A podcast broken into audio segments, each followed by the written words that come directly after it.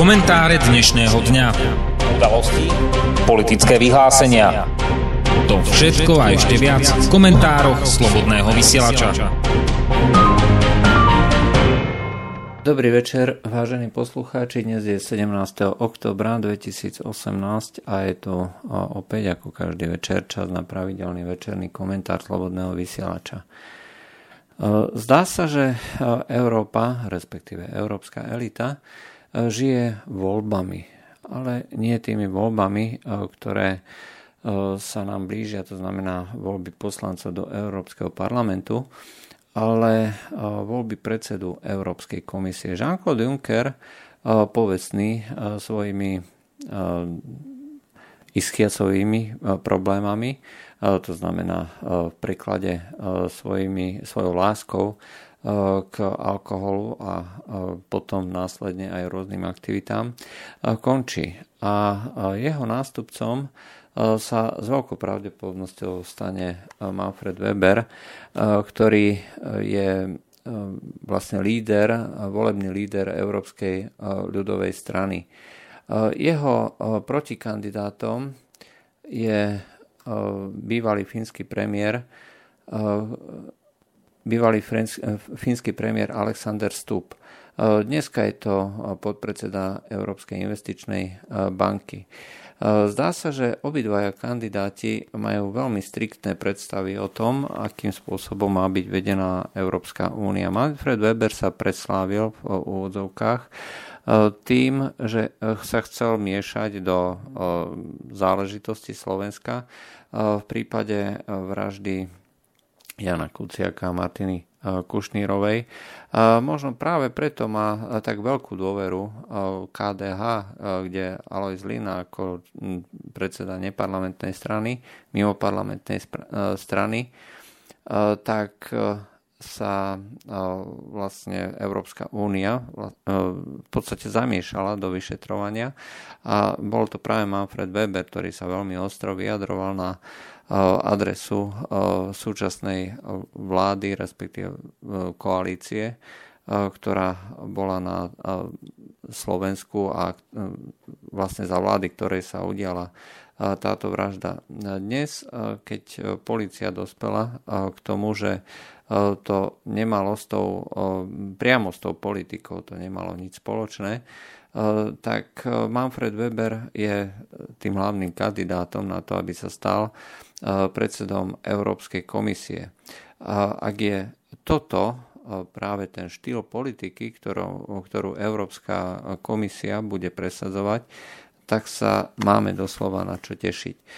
Samotný Štup je človek, ktorý sa veľmi ostro vyhraňoval hlavne teda v priebehu tých aktivít, respektíve sankcií, ktoré sa zavádzali voči Rusku, bol jeden z tých, ktorý napriek tomu, že ako fínsky premiér tradične sa snažil aj teda o vytváranie nejakých mostov smerom k Rusku, napriek tomu sa veľmi ostro vyhraňoval práve voči, voči ruskej politike a zdá sa, že toto má byť aj jeho pokračujúcim programom, kde sa chce, ako sám hovorí, bojovať proti neliberálnej demokracii a tvrdí, že pokiaľ nemáme hodnoty, nemáme nič.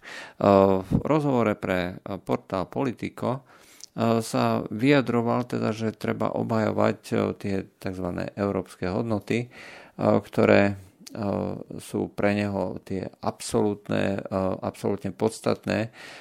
Sám hovorí, že keď sa človek cíti neisto, kľúčom je mať kotvu, ktorá a pre neho tak, tou kotvou sú tie tzv. európske hodnoty a že je chorý a unavený politikmi, ktorí podnecujú nenávisť a strach po celej Európe že je to tak jednoduché a tak lacné ísť okolo, hovoriť a rozprávať o všetkom, čo je zlé, podnecovať tento strach a neistotu. A je to oveľa ťažšie, než dať nádej a pokúšať sa nájsť riešenie.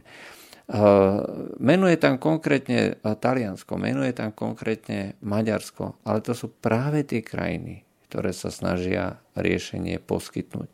Maďarsko hneď v roku 2015 veľmi jasne ukázalo, o čom vlastne európske hodnoty sú.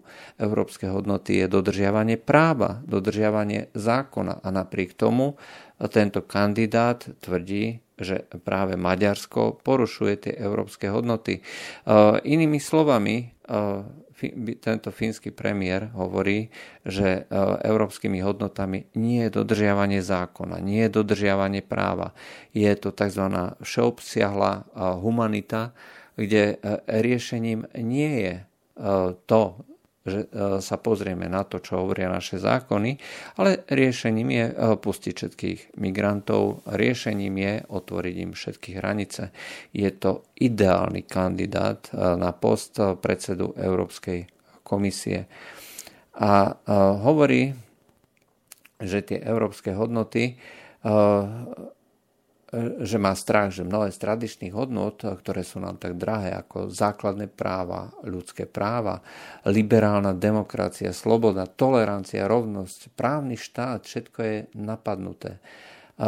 Má pravdu, všetko je to napadnuté, ale nie zo strany tých, ktorí uvádza z krajín mimo Európskej únie, ako uvádza Spojené štáty Donalda Trumpa, alebo prezident Xi Jinping v Číne, alebo Vladimír Putin z Ruska.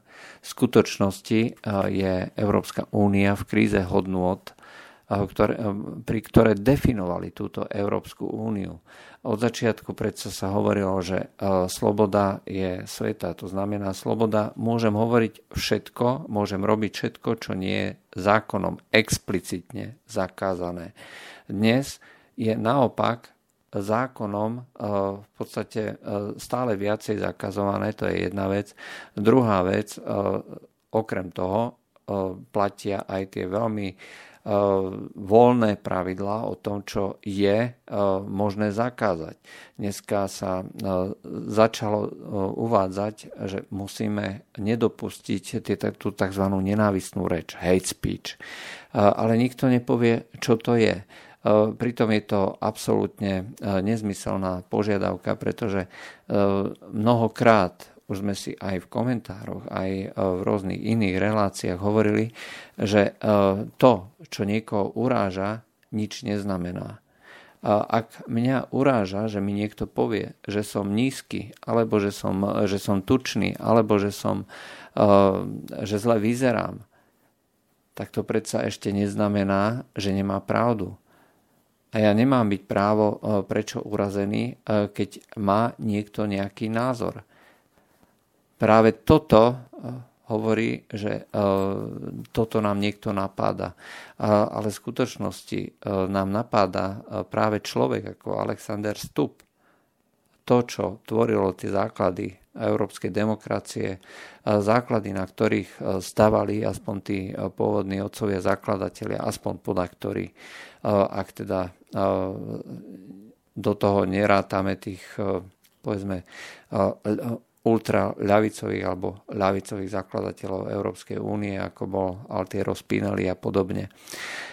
To znamená, že mnohí z tých klasických demokratov, či už sociálnych, alebo demokratov z toho pravého spektra kresťanských demokratov a podobne. To boli proste ľudia, ktorí boli ochotní a schopní akceptovať aj to, že niekto iný mal nejaký názor. Iný názor. A ten názor vôbec nemusel byť e, v súlade s ich hodnotovými postojmi, ale tvrdili a mysleli si zrejme, že toto všetko je súčasť toho, čomu sa hovorí demokracia. E, pretože pokiaľ E, začneme zavádzať práve tieto voľné pojmy, e, právo e, na to nebyť urážaný, to, čo vlastne inými slovami hovorí aj Alexander Stup, že nesmieme dopustiť, aby sa niekto v Európe cítil ukriúdený, urazený a, máme kvôli tomu potlačiť aj právo na slobodu, to znamená, máme právo alebo povinnosť potlačiť aj demokraciu no tak e, to je pre neho e, tá liberálna demokracia. Alexander Stup chce bojovať proti všetkým, e, ktorí potlačajú liberálnu demokraciu. Veľmi pekne to hovorí na záver toho svojho rozhovoru, keď hovorí, že nechce, aby sa aby bol svetkom toho, že v tom roku 45 skončil fašizmus, v roku 89 skončil komunizmus a nechce, aby bol, boli tieto roky, aby bol svetkom toho, že skončil liberálna demokracia. V skutočnosti to povedal veľmi správne.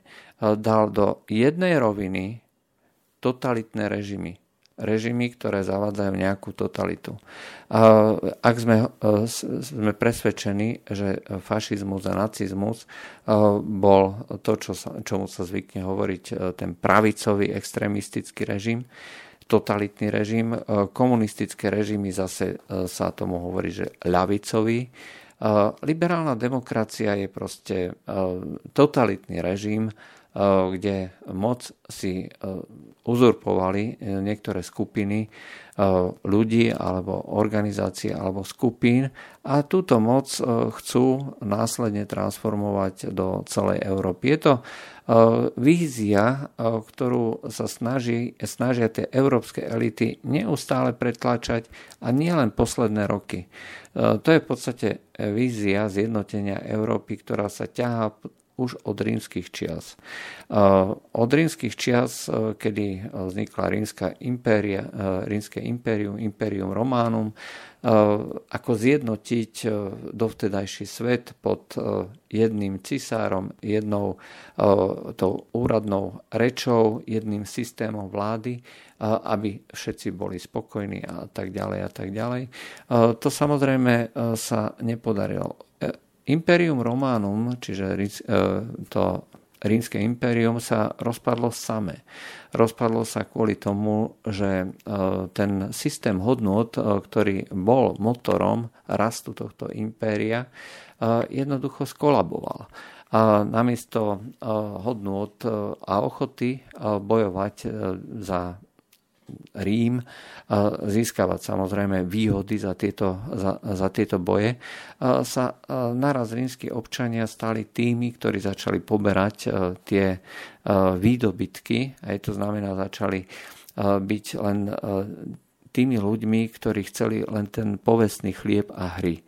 A všetko ostatné malo byť financované z kolónií. Kolónie mali vlastne živiť to rímske impérium za to, za Rím už nikto umierať nechcel.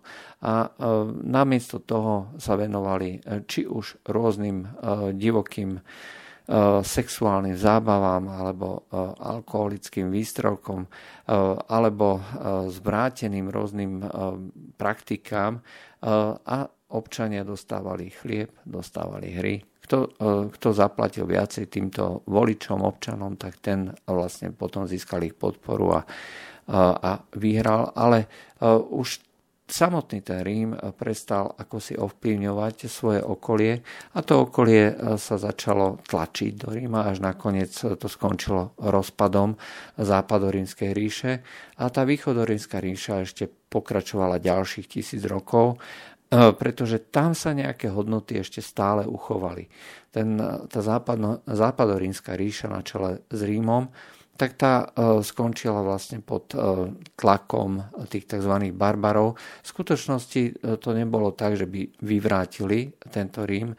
Jednoducho prešla moc z Ríma do nejakých iných oblastí s tým, že títo jednotliví panovníci prebrali vlastne to kultúrne dedičstvo toho starého Ríma a rozvíjali ho nejakým spôsobom ďalej.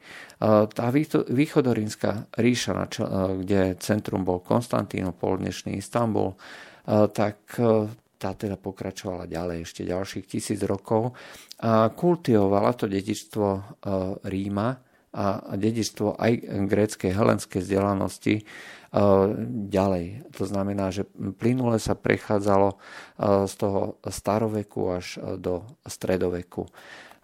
Takže toto, bol, toto je ten prvý z príbehov. A tie ďalšie samozrejme pokračovali ďalej. E, idea e, tých rískych, e, rískych cisárov, Sveta rímska ríša, alebo idea Napoleona, ktorý chcel zjednotiť celú Európu pod, znova pod jedným žezlom. Pokračovateľom bol aj Hitler. Znova, to bola len nejaká idea, že treba zjednotiť celú Európu pod tou správnou vládou. Títo nasledovníci Európska únia mala byť niečo, čo dokáže zjednotiť Európu na spolupráci, kooperácii a koordinácii jednotlivých krajín bez toho, aby došlo k nejakému prevzatiu vlády. Hej, to znamená, že mala to byť spoločenstvo rovných ale nakoniec sa to vyvinulo Lisabonskou zmluvou, najprv Európskou ústavou a potom Lisabonskou zmluvou do stavu, keď moc si zobrali do rúk tie tzv. elity. A dnes tie elity na čele s Junckerom, na čele s týmto Weberom alebo na čele so Stupsom chcú tú moc dneska už ukázať. Čiže zakazovať, prikazovať a to, čo hovorí Stups, bojovať proti tým, ktorí nechcú tú tzv. neliberálnu demokraciu. Treba tiež povedať jednu veľmi podstatnú vec. Neexistuje nič také ako demokracia s prívlastkom. Demokracia je buď, buď je, alebo nie je. Môže byť len e, forma výkonu tej demokracie, to znamená buď priama demokracia alebo zastupiteľská. Ale sama o sebe neexistuje žiadna iná, neexistuje kresťanská demokracia, neexistuje, uh, neexistuje liberálna demokracia, tak ako neexistuje ľudová demokracia. Uh, demokracia v časoch socializmu sa označovala ako ľudová demokracia. Ľud nevládol. Vládli komunisti, úzke vedenie komunistickej strany.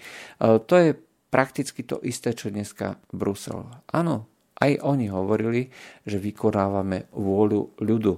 Aj oni hovorili, že predsa my sme organizáciou, do ktorej môže vstúpiť každý. Samozrejme, vyberali si a bolo to kariérne, e, bol to kariérny rebríček, kde sa e, človek musel prepracovať až úplne hore a chcel vládnuť. Rovnako je to aj v Európskej únii. Tam nie je žiaden rozdiel. Takisto vám hovoria, však stačí sa predsa dostať e, do E, tých významných pozícií v Európskom parlamente. E, stačí sa, e, dajme tomu, uchádzať o miesto v tejto Európskej komisii. Treba povedať, že Európska komisia nemá nič spoločné s Európskou úniou ako takou. To znamená ako so samotným volebným procesom.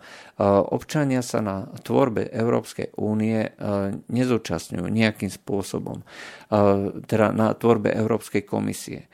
Občania si môžu v jednotlivých členských krajinách zvoliť len europoslancov, ktorí si potom následne zvolia ľubovoľného človeka. Oni si kľudne môžu zvoliť uh, hoci koho. Môže to byť aj ako uh, súčasný uh, podpredseda Európskej investičnej banky Alexander Stubb, uh, kde uh, on vlastne nie je ani e, nejaký volený člen, je to proste nejaký technokrat, nejaký manažér, ktorý sa uchádza o šéfa, o miesto šéfa Európskej komisie, ktorá by potom mala vládnuť e, Európskej, e, Európskej únii ako takej.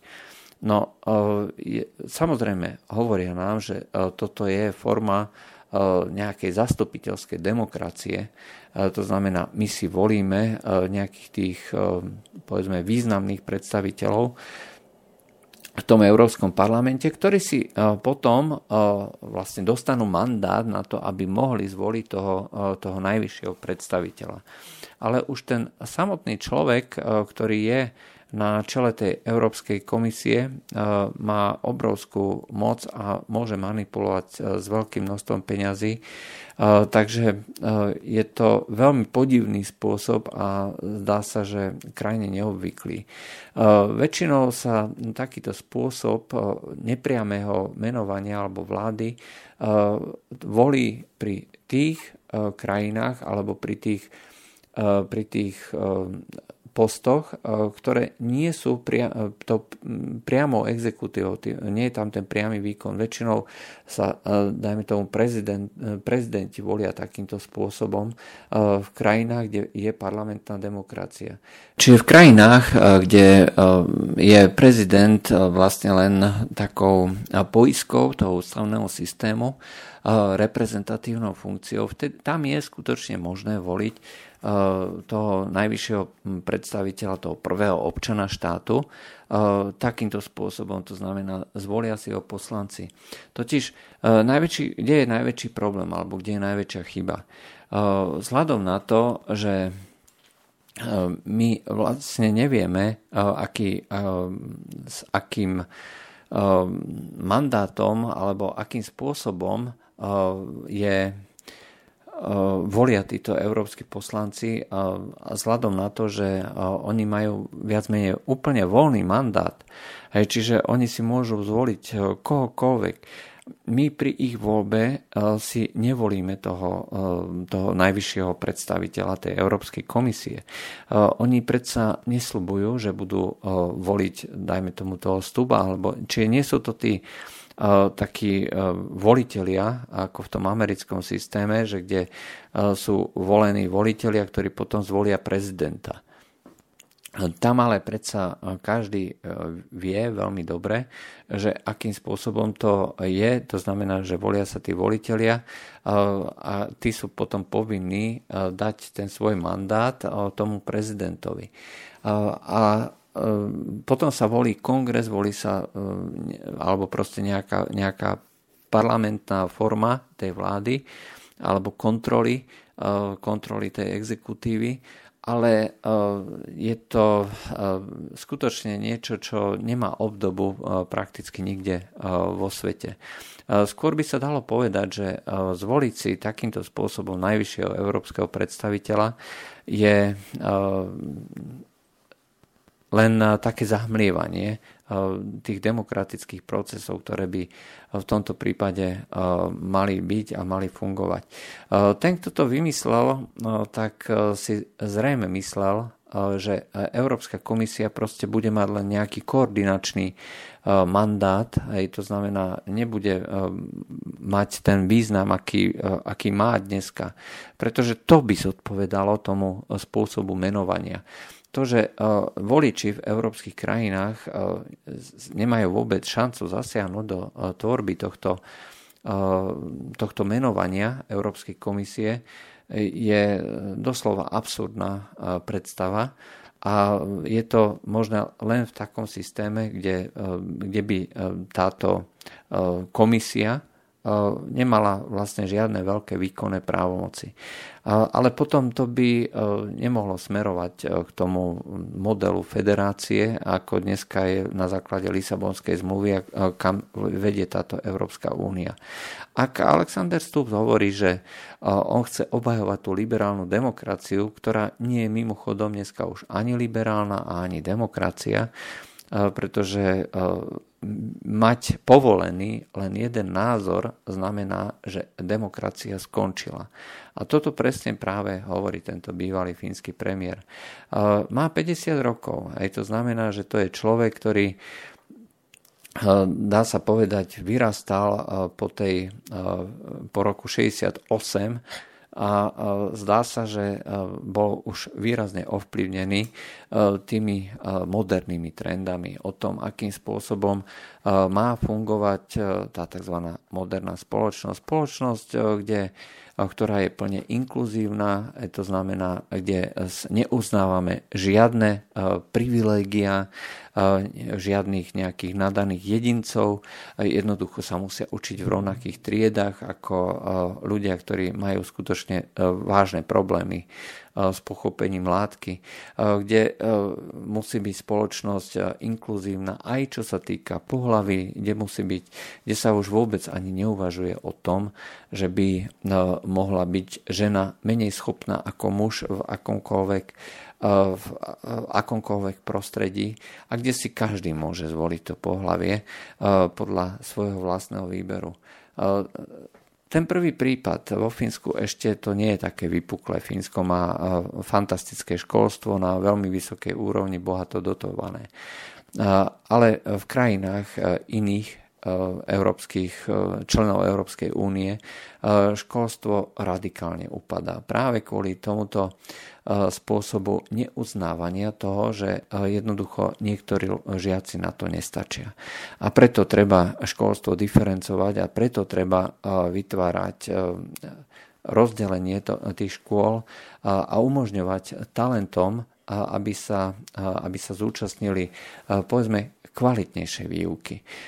To, čo nikoho neprekvapuje pri vrcholovom športe, kde sa naberie veľké množstvo, dajme tomu dorastu alebo žiakov a postupne sa vytrieďuje a venuje sa iba tým, ktorí na to skutočne majú a investuje sa do tých najlepších, najtalentovanejších, tak zaujímavé, že v školstve, a to je práve miesto, kde by sa malo investovať presne e, podľa e, rovnakých kritérií v ďaleko väčšej miere, pretože e, budúcnosť krajiny predsa nezabezpečuje to, či niekto vie kopať do lopty.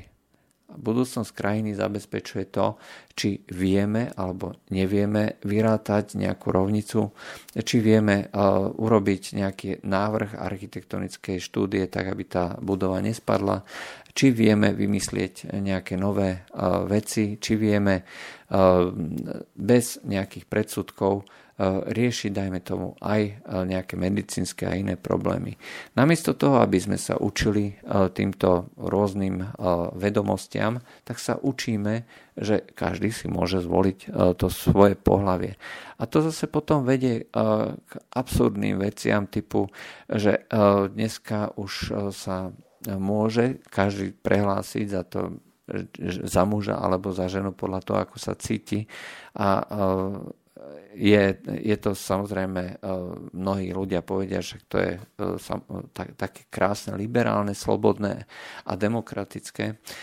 Ale tento pocit nemá žena, ktorá nastúpi treba v behu na 100 metrov voči dvojmetrovému chlapovi, ktorý má Y chromozóm, a má svalstvo a kostru a eh, vôbec celú stavbu tela prispôsobenú výkonu na ktorý e, žena jednoducho nie je prispôsobená a má sa cítiť e, ako e, porazená v čestnom boji.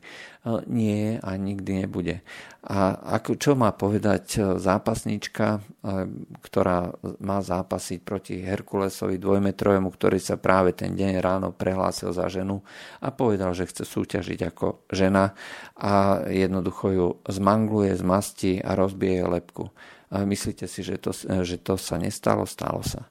Presne toto sa stalo. A to sú prípady a príbehy, ktoré sa stávajú stále častejšie, stále viac a stále vo väčšej miere. Alexander Stubb je proste výsledkom tohto procesu, kde hovorí, že sloboda znamená potlačiť slobodu iných. Že liberálna demokracia znamená, že práva, ľudské práva niektorých skupín obyvateľov sú jednoducho významnejšie a podstatnejšie. A zdá sa, že pokiaľ by sa takýto človek, a už to, že sa môže uchádzať takýto človek o funkciu, najvyššiu funkciu v tejto Európskej únie, únii, znamená, že tá Európska únia je skutočne vážne chorá. Namiesto toho, aby ho s týmito názormi poslali niekam, aby ho skutočne poslali hambica za to, že takéto čosi nemá v demokratickej spoločnosti vôbec žiadne miesto, tak je považovaný za relevantného kandidáta. Ako som povedal, výhra zrejme má Fred Weber. Nie je to vôbec žiadna lepšia voľba. Ak je stup človek, ktorý chce presadzovať tieto, dalo by sa povedať dneska už zvrátené veci, tak Manfred Weber je človek, ktorý pochádza z toho nemeckého prostredia. A to nemecké prostredie je zase deformované tým, že Nemci chcú mať všetko podľa pravidka. Chcú mať všetko presne podľa svojich predstav. Chcú to mať tak, ako si to oni predstavujú. A hlavne chcú, aby všetci ostatní nasledovali vodcu.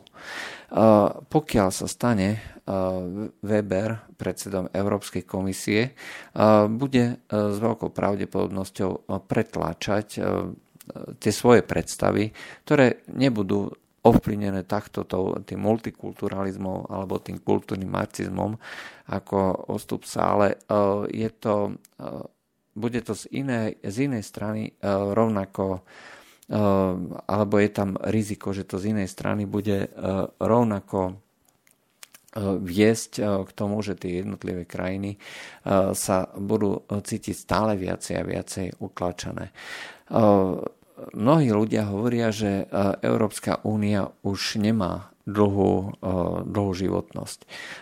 Nemusí to byť celkom pravda, pretože tak ako už po 68.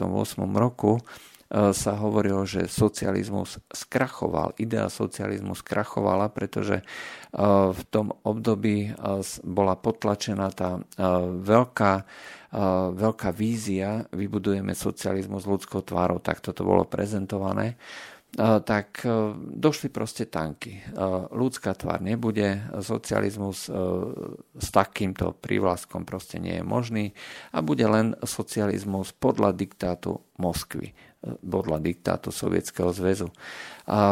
Je to paradox, ale takéto čosi môže kľudne hroziť aj Európskej únii, eh, pretože tie v súčasnosti sa vytvárajúce orgány, či už, či už je to Európsky prokurátor alebo Európska, Europol ako Európska policia.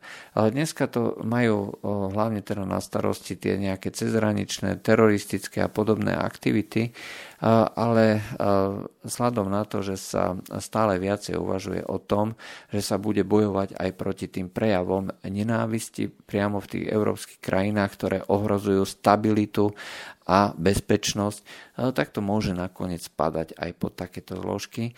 A pokiaľ bude ešte vybudovaná aj európska armáda, ktorá bude podriadená nejakému tzv. spoločnému veleniu, ale v skutočnosti to bude pod kontrolou týchto byrokratov v Bruseli, tak sa môže celkom dobre stať, že bratskú výpomoc môže, môže dostať aj Maďarsko, alebo môže dostať aj Polsko. Obidve tieto krajiny pritom zažili svoju, svoje dni revolúcie, keď sa búrili proti sovietskej totalite, proti bolševickej totalite. Maďarsko v roku 1959 a Poliaci sa vlastne v tých 80. rokov tam nevtrhli vojaci zo Sovietskeho zväzu. Tam prinútili Poliakov aby si e, vlastne e, ten poriadok spravili e, sami. To znamená, tá ich armáda prevzala moc a následne potlačila tie prvky odporu voči vtedajšiemu socializmu. Zdá sa, že je tu na snaha takéto čosi potlačiť za každú cenu. Dnes je, sú nejaké tie konkrétne metódy, ktoré pomocou ktorých sa rozdeľujú európske peniaze, ktoré nie je možné nejakým, iným, nejakým spôsobom nabúrať. Musí byť to hlasovanie jednohlasné a musí, musia všetky krajiny súhlasiť, pokiaľ by malo dôjsť nejakým obmedzeniam alebo k nejakému postihu. Ale ukáže, veľmi rýchlo sa ukáže, že toto všetko sa môže zmeniť, pretože ten deficit demokracie, deficit práva, deficit vymožiteľnosti práva, pokiaľ ide o tie správne riešenia, je dneska už tak veľký, že Európska únia sa nebude rozpakovať pod vedením tých správnych energických predstaviteľov, aby urobila tie kroky, ktoré je v úvodzovkách nutné spraviť, aby sa zachoval doterajší model spoločnosti a aby sa zachovala tá liberálna demokracia. K čomu to bude viesť? No, bude to viesť k opakovaniu toho, k opakovaniu dejín. Dejiny sa predsa veľmi rady opakujú, ale samozrejme nie je to v kruhu, je to proste v nejakej špirále, je to v cykle, ktorý prináša neustále pokusy spraviť to isté na inej úrovni toho spoločenského pokroku. Ten spoločenský pokrok dneska je v tom, že už teda nemáme ľudovú demokraciu, už máme liberálnu demokraciu, že už nám nevládne Moskva, už nám vládne e, Brusel. Ale tie tanky majú stále kanóny, tanky majú stále e, panciere a je ich proste dosť, aby vedeli e, malé neposlušné krajiny priviesť k rozumu, pokiaľ by bolo treba. A nehovoriac o tom, že namiesto tých hrubých veľkých tankov sa dneska používajú skôr iné nástroje, to znamená nástroje tej mekej moci. Čiže stačí spraviť to, čo majú v oblúbe tí tzv. demokrati z rôznych krajín, podporiť mimovládne organizácie a preto sa takýmto spôsobom, veľmi tvrdým spôsobom vyhraňujú západné krajiny voči snahe o kontrolu mimovládnych organizácií v Maďarsku, kde všetky organizácie, ktoré sa zúčastňujú na pomoci migrantom prísť na územie Maďarska, sú postihované, je to trestný čin. Myslím si, že rovnakým spôsobom začnú vystupovať aj proti Slovensku, ktoré rovnakým spôsobom sa snaží ani nie tak získať pod kontrolou mimovládky, ale len sprehľadniť finančné toky. Toto je ale vec, ktorá je červenou čiarou pre týchto tzv. nových demokratov, liberálnych demokratov, pretože ak treba do niečoho zasiahnuť a rozvrtať, tak sa to robí práve cez mimovládne organizácie. Samozrejme, tieto veci nie sú financované, respektíve tie organizácie nie sú financované len z tých peňazí, tých rôznych norských fondov, ale sú financované aj z prostriedkov rôznych zahraničných, či už ambasád, alebo tých nadácií, ktoré sú alebo sú financované, alebo patria tým rôznym politickým stranám, ako v CDU, CSU má Konrad Adenauer Stiftung, to je nadácia, ktorá sponzorovala mimochodom Klička a jeho udar na Ukrajine počas, počas Majdanu. Takže e, toto, e, takýmto spôsobom e, sa robí politika, čiže buď sa financujú priamo tieto konkrétne strany, alebo potom, alebo podporujú, alebo sa potom financujú mimovládne organizácie, ktoré už potom zabezpečia tie správne zmeny na tej politickej pôde. Tanky dneska už nie sú až, také, až tak nutné. To je skutočne len hraničný prípad, eh, keby napríklad Maďarsko eh, chcelo za každú cenu vystúpiť eh, z Európskej únie a chcelo sa, dajme tomu, vyhnúť aj povinnosti poskytnúť svoj priestor pre nástup na Rusko, pokiaľ by bolo samozrejme treba, tak vtedy by bolo zrejme možné uvažovať, že takáto vláda nie je správne liberálno-demokratická. A tak ako povedal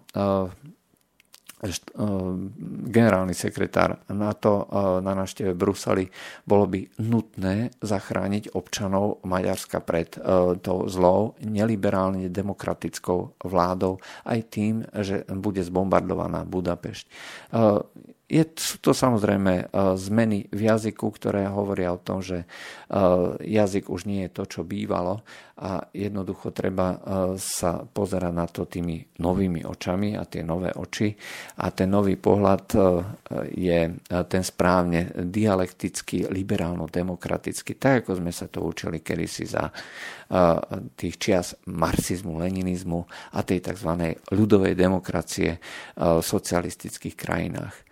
Eh, takže budeme očakávať, koho nám tí naši eh,